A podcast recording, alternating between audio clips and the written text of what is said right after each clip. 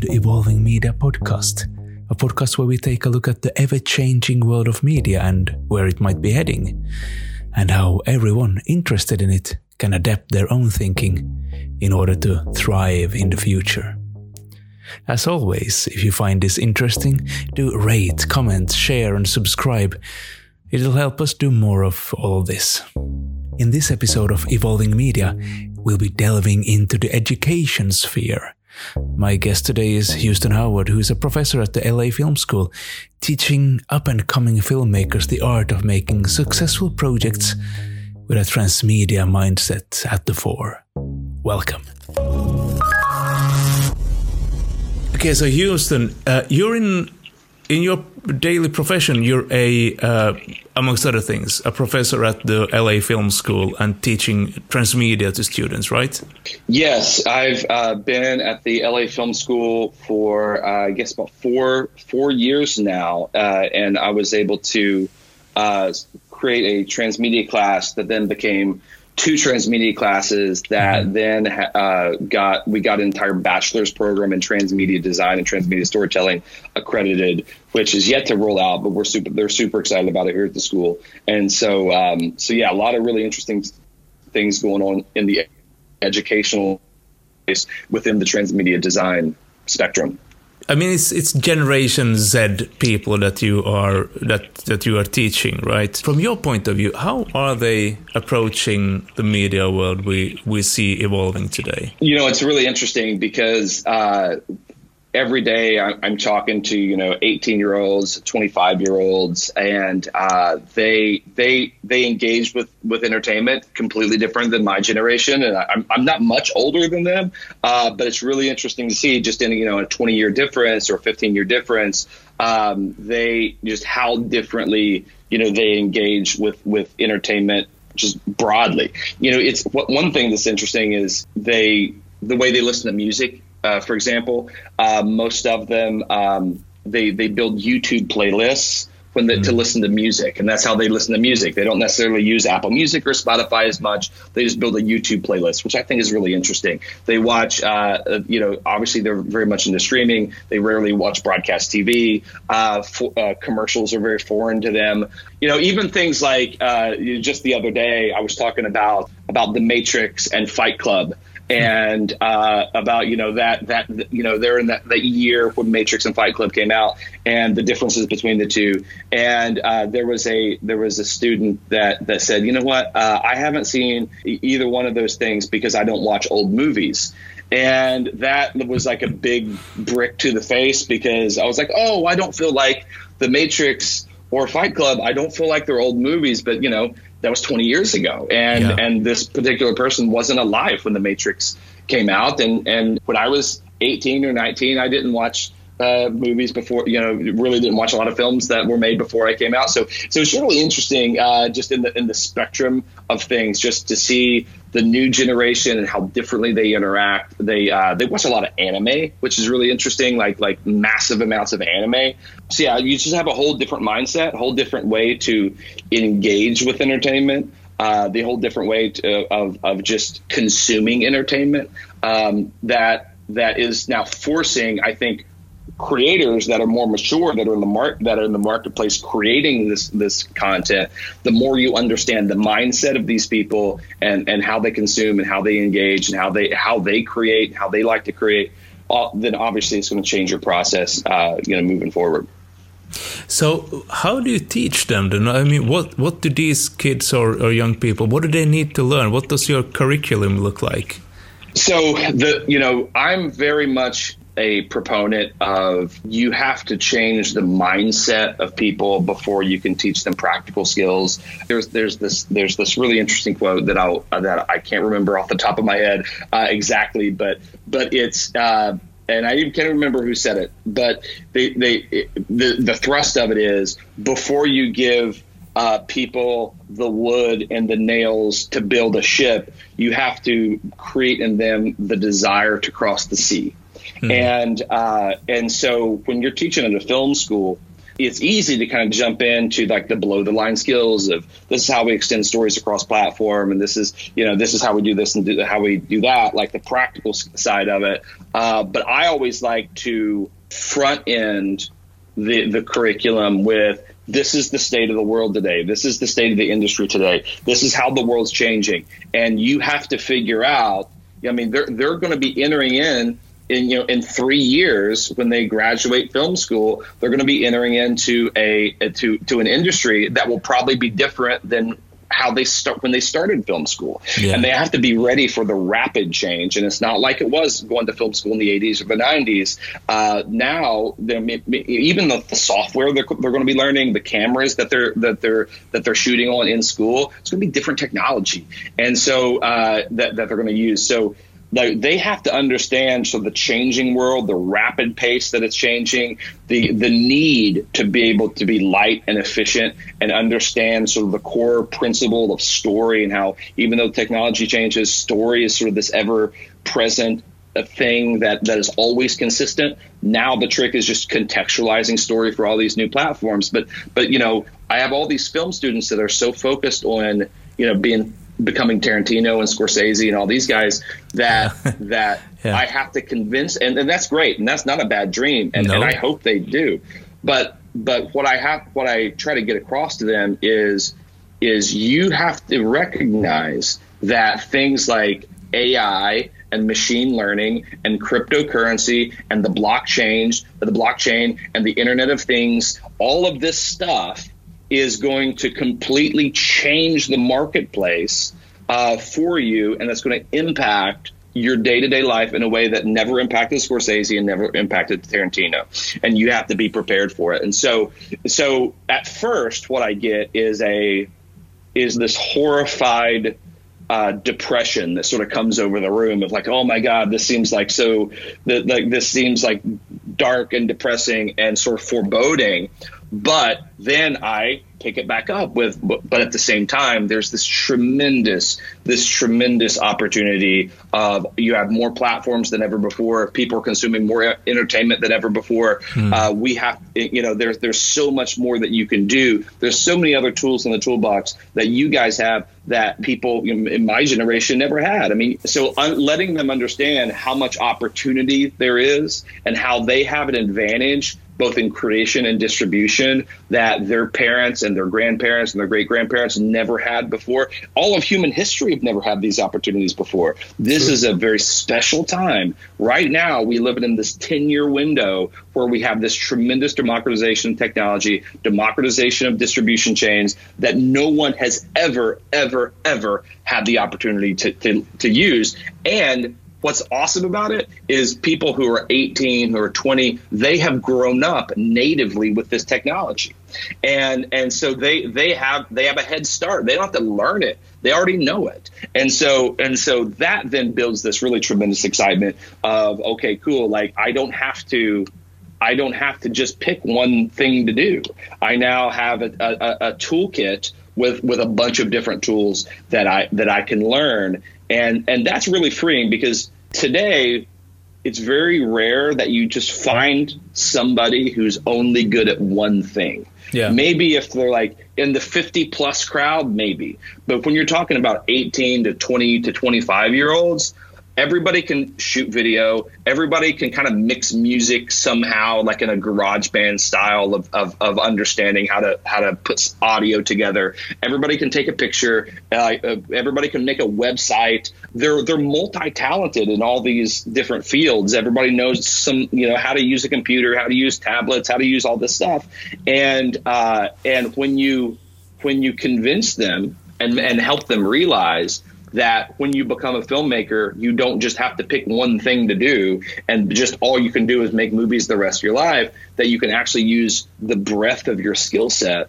All of a sudden, that's really freeing. And really, it's creating a polymath mindset in the minds of the students. That's really super cool, because I had a guy that was in my class a couple months ago, and he said he came out from an IT background. He spent 2-3 years in the military, focused on IT. And when he went to film school, he thought he had to give up his IT background to become a filmmaker. And in the transmedia mindset, like, no, use that. Like, you be a filmmaker, but figure out how to leverage the IT skill set to now augment and improve your filmmaking in some way. You know, he was a web developer, all this stuff. I'm like, okay, the first step is now making really cool interactive websites that go along with your movies. And all of a sudden, you know, you're in that transmedia space, leveraging all of your skills. You know, like whether, you know, they may be a filmmaker, but they know how to play piano. They may be a filmmaker, but they know how to, they're painters, right? They're hobby artists on the side.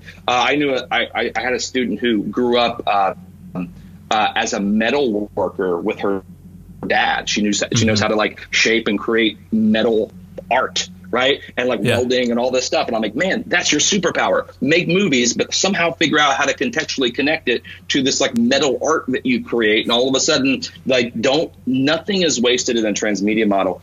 When you get them to realize that, there's this tremendous amount of excitement that takes place. And then once you create that level of excitement, then now you can start teaching the practical skills of how to extend a story across platform. So do you feel that the nature of universities or places like LA Film School and other places, are they changing, and do they have to change? When I'm looking at the university world over here in Finland, which I'm fairly, and Europe, which I'm, you know some stuff about, at least I see that there is a need to start changing with the times, not only to cater for how students are entering into the university world and what they expect of it, and how to fulfill those expectations, but also how to prepare those students for what the world they're going to be working and living in after their studies. So do you feel there is a transition going on over at your place and in other film schools as well? Sure, I think so, and I think the larger scope of higher education, and I'm a product of higher education. You know, I got my JD, and you know, I'm still paying back student loans. I'm still in that higher education world, and I think largely higher education is not really preparing, and not the model isn't built for the new world, and what we're going to see outside of credentialing.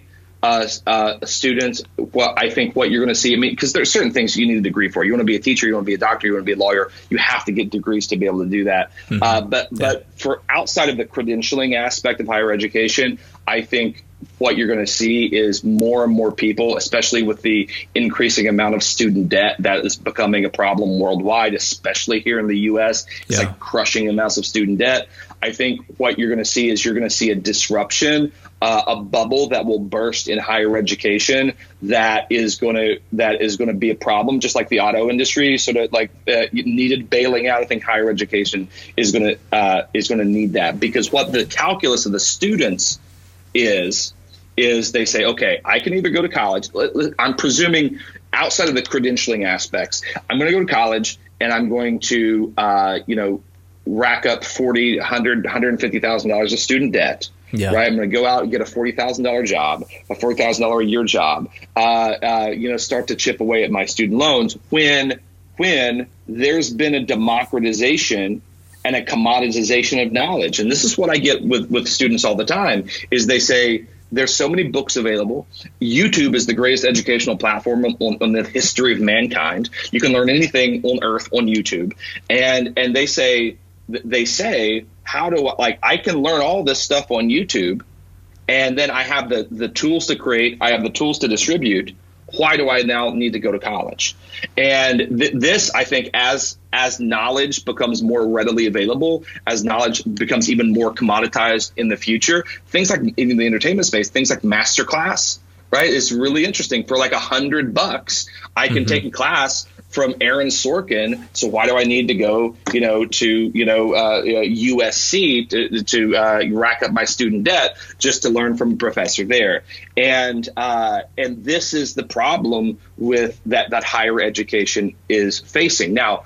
What's great about LA Film School is LA Film School has a really interesting model. They're more forward thinking, and they see this problem, and so they're really focused on not only preparing for students for the new world, but they're really focused on how do we give students an experience that they can't get on YouTube. Because they're going to get some stuff on YouTube, like the technical below the line stuff. Mm. But now, what else can we give them that can't be commoditized?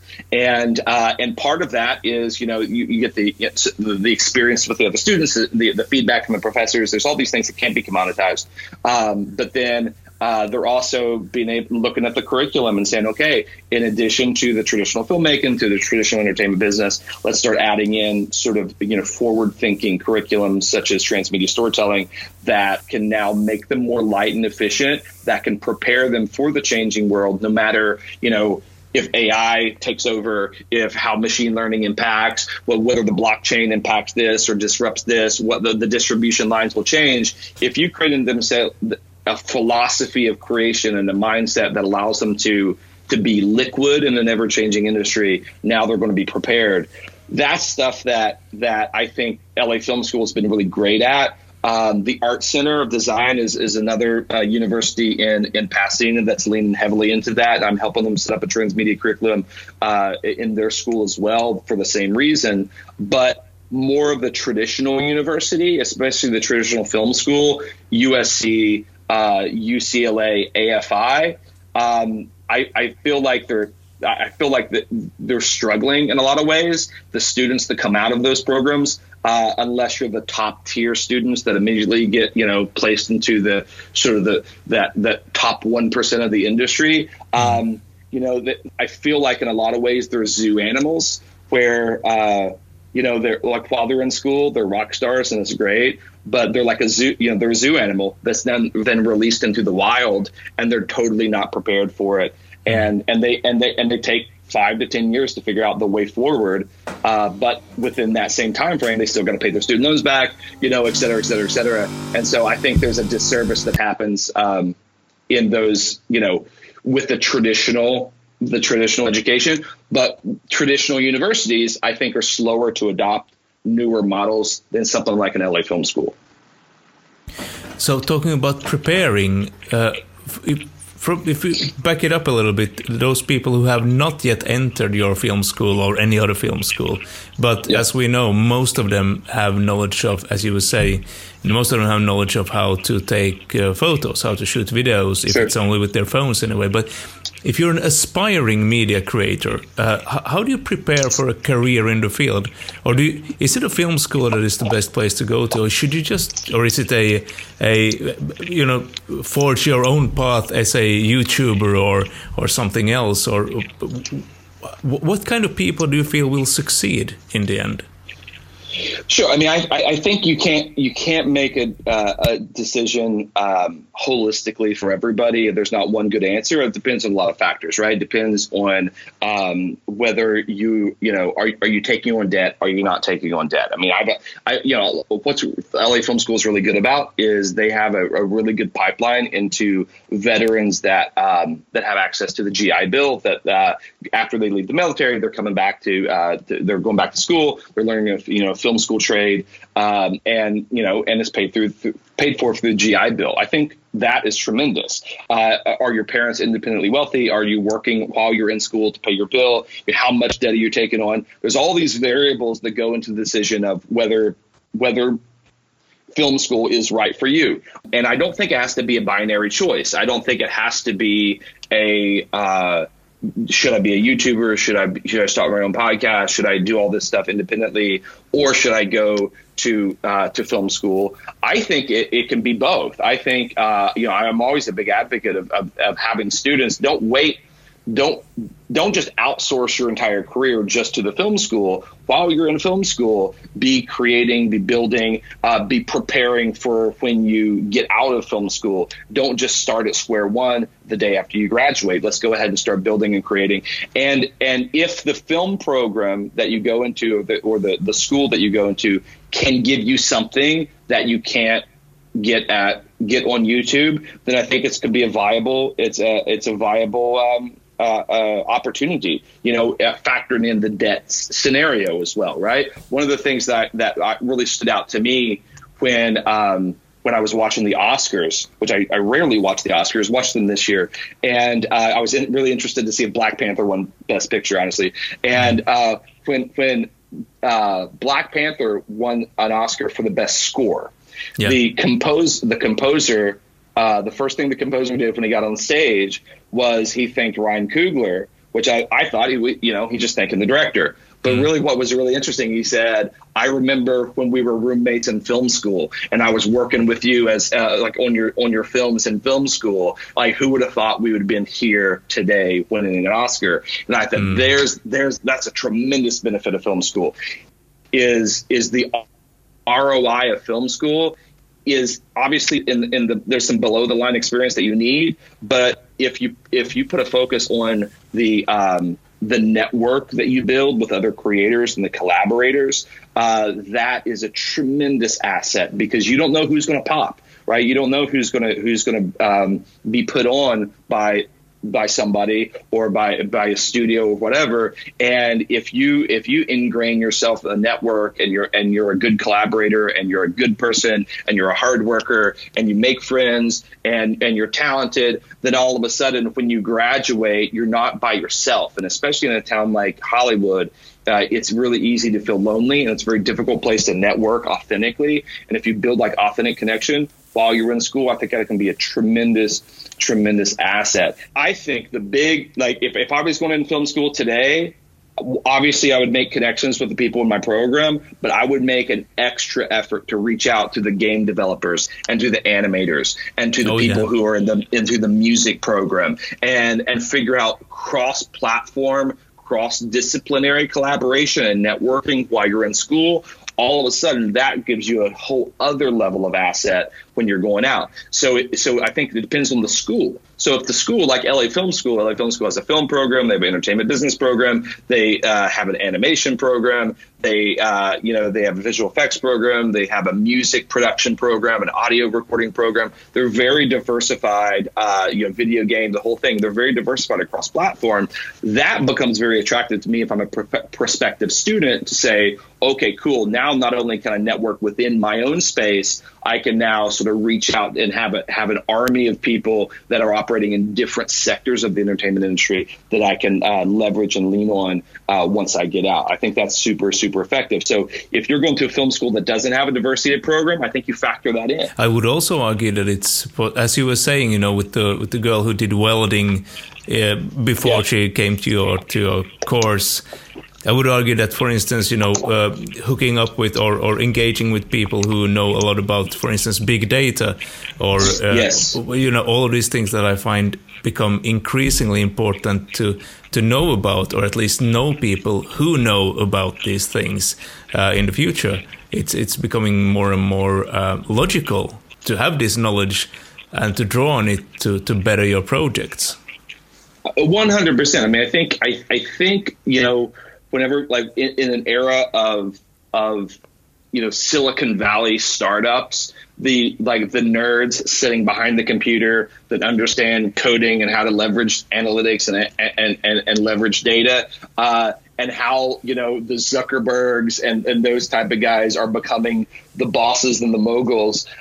You know, I think that should be apparent to people of, like, you know, it's the world, I think, is really catered to people who understand those type of skills, and it's easy in a film school if you're a student who's like the big shot director, golden boy, golden girl in film school as a director or cinematographer, whatever. It's really easy to kind of, you know, have an arrogance about that, and I see that all the time in students. And listen, they're 18, 19. I mean, of course they're going to, know, they don't, you know, that's just part of being a dumb 20-year-old. But if they would take the time to see the, you know, the 3 or 4 kids sitting in like the dark room with their computers, like typing away and pecking away, and they don't talk to anybody because they're like, they're all working on an app or working on an animation project or working on the big data and the analytics and, you know, all the coding and all that stuff.